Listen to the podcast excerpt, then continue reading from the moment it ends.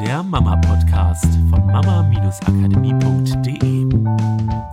Hallo, herzlich willkommen zum Mama Podcast. Eigentlich ja immer mit Miriam und Katrin, aber heute bin ich alleine hier im Podcast und das ist mal eine ganz neue Erfahrung für mich, was ich ja liebe, weil die Miriam ihr Baby bekommen hat und dann möchte ich ihr natürlich die Babypause gönnen und ihr wisst ja alle selber, wie sich wie so ein kleines süßes Baby einen so richtig in den Bann zieht und man die Augen kaum von ihm lassen kann und ja, da möchte ich Miriam so die intensivste Zeit natürlich nicht nehmen und deswegen bin ich heute alleine für euch da. Vorab möchte ich euch noch einen Tipp geben, weil wir haben ja gesagt, wir sind als Experten mal bei dem einen oder anderen Kongress dabei und diesmal sind wir in naher Zukunft, das heißt ab 11.06. ist das, glaube ich, beim Entspannungskongress für Familien dabei und bei dem Entspannungskongress geht es um alles, was euer Familienleben leichter, also entspannter macht. Und das kann auch sein, zum Beispiel, wenn ihr das Thema ADHS bei euch in der Familie habt oder das Thema Dyskalkulie oder natürlich auch Entspannung. Es gibt verschiedene Tipps von Experten zum zur Erziehung. Ist also ganz, ganz, ganz, ganz breit gefächert. Es lohnt sich auf jeden Fall. Es sind so viele Experten dabei, die euch Tipps und Anregungen geben und ihr Wissen mit euch teilen, so dass es sich wirklich lohnt, sich dort anzumelden und kostenlos die Interviews zu gucken. Ähm, ich verlinke das natürlich in den Show Notes, dass ihr auf die Internetseite gehen könnt und euch da anmelden könnt. Und ihr könnt auch auf unsere Facebook-Seite gehen von die Mama Akademie. Und dort findet ihr als obersten Post, ich werde das oben platzieren, die, äh, den Beitrag zum Entspannungskongress. Und da könnt ihr euch auch zu dem Kongress kostenlos anmelden. Ja, was habe ich euch heute für ein Thema mitgebracht? Über was ich immer wieder stolpere, ist die 1-2-3-Methode, die mir wieder, als ich ähm, was recherchiert habe im Internet, vor die Füße sozusagen gefallen ist. Und habe ich gedacht, ja, das ist ja mal ganz genial. Ich nehme jetzt einfach mal das zum Thema für diesen Podcast. Und für alle, die das nicht kennen, die 1-2-3-Methode ist eine Stopp- oder Startmethode. Das heißt, eine Methode, die ein Verhalten stoppen soll oder ein Verhalten starten soll, wie zum Beispiel das Kind soll Zähne putzen oder sein Zimmer aufräumen oder Hausaufgaben machen oder ähnliches. Und das hat einen bestimmten Ablauf, das heißt, du erklärst deinem Kind zuallererst, dass du immer bis drei zählst und wenn bei drei das Kind nicht aufgehört hat mit dem Verhalten, dann erfolgt sozusagen eine Konsequenz, die du dir natürlich vorher ausgedacht hast. Ja, und dann wenn dein Kind zum Beispiel rumschreit, dann zählst, sagst du deinem Kind so, hör jetzt auf zu schreien, ich zähle bis drei und dann zählst du eins, das ist die erste Abmahnung, wie man in der Firma sagen würde, dann zwei ist die zweite Abmahnung und bei drei gibt's sozusagen die Kündigung, das heißt die Konsequenz.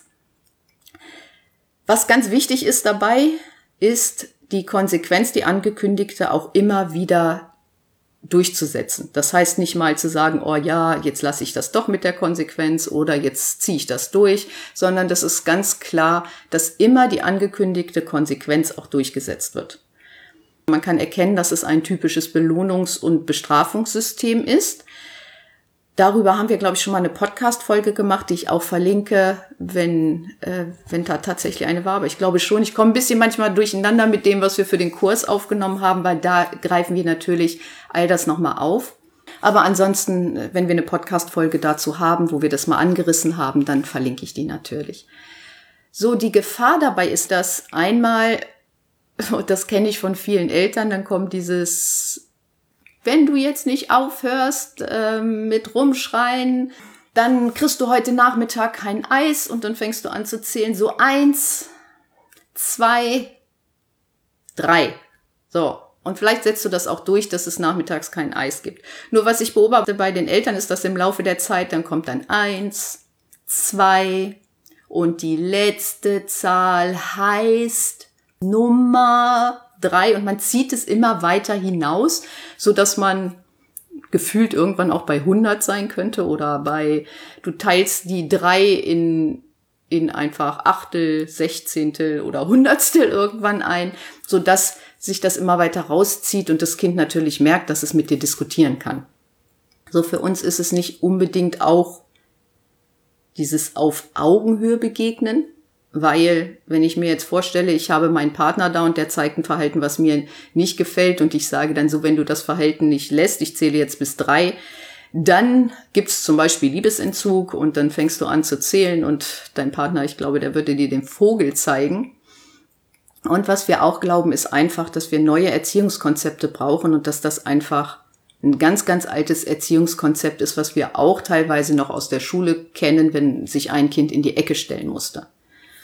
Natürlich funktioniert die Methode. Natürlich funktioniert es, weil wir das Kind sozusagen mit Angst vor der Bestrafung dazu bringen, ein Verhalten nicht mehr zu zeigen oder ein Verhalten entsprechend zu zeigen. Und wenn die Bestrafung wegfällt sozusagen, ist das die Belohnung oder wenn es eine Belohnung nicht bekommt, ist es die Bestrafung. Also ein wirklich klassisches Belohnungs- oder Bestrafungssystem.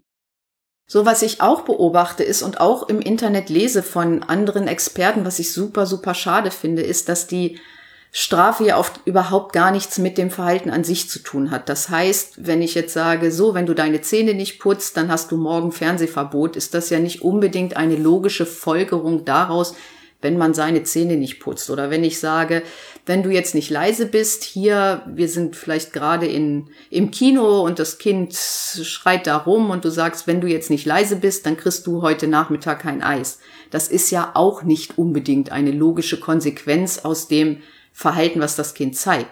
Eine logische Konsequenz wäre zum Beispiel, wenn du jetzt nicht aufhörst, hier Theater zu machen, störst du alle Leute und dann bleibt uns nichts anderes übrig, als hier rauszugehen und wir können halt den Film nicht gucken. Das wäre eine logische Konsequenz, mit der es natürlich viel, viel sinnvoller ist zu arbeiten. So, und was wir finden ist, man braucht nicht unbedingt eine 1, 2, 3 Methode, um liebevoll konsequent mit einem Kind umzugehen. Das heißt, auch dann, wenn ich da brauche ich ja nicht mal bis drei zählen. Wenn ich sage, okay, wenn du die Leute hier störst, dann müssen wir aus dem Kino rausgehen und wir können den Film nicht gucken, da, dann nützt mir dieses eins, zwei, drei zählen nichts, weil ich das im Prinzip alles nur aufschiebe mit eins, zwei, drei, sondern das Kind kann auch einmal so aus der Konsequenz lernen, dass ich dann meine Sachen packe und einfach aus dem Kino gehe. Oder wenn ich möchte, dass ein Kind ein bestimmtes Verhalten zeigt, muss ich ja auch nicht irgendwie eine Strafe androhen, wenn das Kind es nicht macht, sondern es liegen ja meistens andere Bedürfnisse dahinter. Das heißt, das Kind will vielleicht noch zu Ende spielen. Wir kennen das von uns, wenn wir ein Buch lesen und vielleicht das Kapitel noch nicht zu Ende gelesen haben. Und dann äh, reißt uns einer völlig raus und sagt, kannst du mir, kannst du mal das und das für mich machen, kannst du mir mal das aus dem Schrank holen? Und du denkst einfach nur, ich möchte jetzt nicht aufhören, ich möchte wenigstens das Kapitel, diese halbe Seite noch zu Ende lesen, bevor ich dann dir was aus dem Schrank hole oder dir bei irgendwelchen Aufgaben helfe.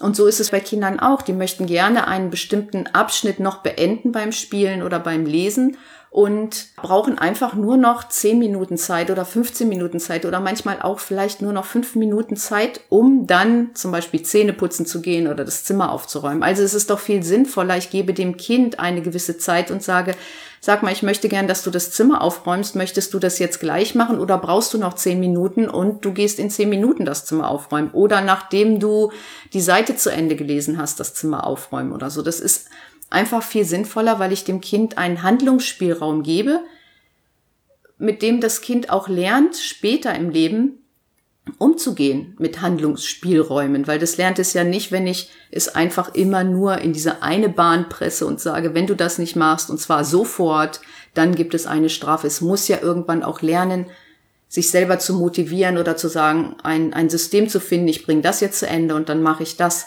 Und das ist mit dem 1, 2, 3 System für mich nicht unbedingt gegeben. Und ich finde, wir brauchen andere Erziehungsmodelle. Ihr braucht das Wissen, ihr braucht ein bisschen die Tools an der Hand, um dieses ganze Erziehungskonzept mal zu verstehen. Und dann seht ihr auch, wie leicht das ist. Und dann könnt ihr diese Zusammenhänge erfassen und ihr wisst selber, ob das gut tut, so eine 1, 2, 3 Methode in euer Leben zu bringen oder oder vielleicht doch andere Wege zu gehen, eher aus der Kindererziehung weg in die Kinderbegleitung und das ein bisschen zu nutzen, was die Kinder von Natur aus mitbringen an Motivationsstrategien, an ja, an Grundbedürfnissen und so. Wenn ihr das verstanden habt, dann dann merkt ihr auch, dann fühlt ihr da rein in die 1, 2, 3 Methode und denkt einfach, nee, das kann nicht das Richtige sein. So geht es uns jedenfalls, wo wir uns sehr, sehr viel damit befassen und sehr, sehr viele Jahre schon in diesem Thema unterwegs sind und ja, ihr kennt das auch von unserem Podcast, dass wir möglichst dahin arbeiten, dass die Kinder selbstständige, glückliche Erwachsene werden, die wirklich ihr Leben in die Hand nehmen können. Und das ist das, was wir auch in unserem Kurs natürlich euch zur Verfügung stellen, dieses ganze Wissen und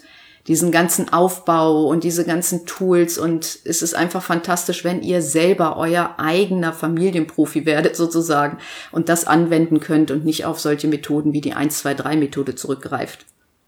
Ja, das war mir wirklich heute ein Anliegen, auch wenn ich das in dieser Kürze der Zeit, die wir haben, nur anreißen konnte. Und ich hoffe, ihr könnt damit ein bisschen was anfangen und hinterfragt einfach mal solche Methoden, die ihr vielleicht im Internet seht, wenn ihr so ein bisschen verzweifelt seid, weil ihr mit eurem Kind nicht weiterkommt. Und ich freue mich auf den nächsten Podcast, der wieder auf jeden Fall mit Miriam sein wird. Und bis dahin alles Gute, macht's gut, tschüss. Das war der Mama Podcast der Podcast, der Familien zusammenwachsen lässt. Mehr zu uns unter mama-akademie.de.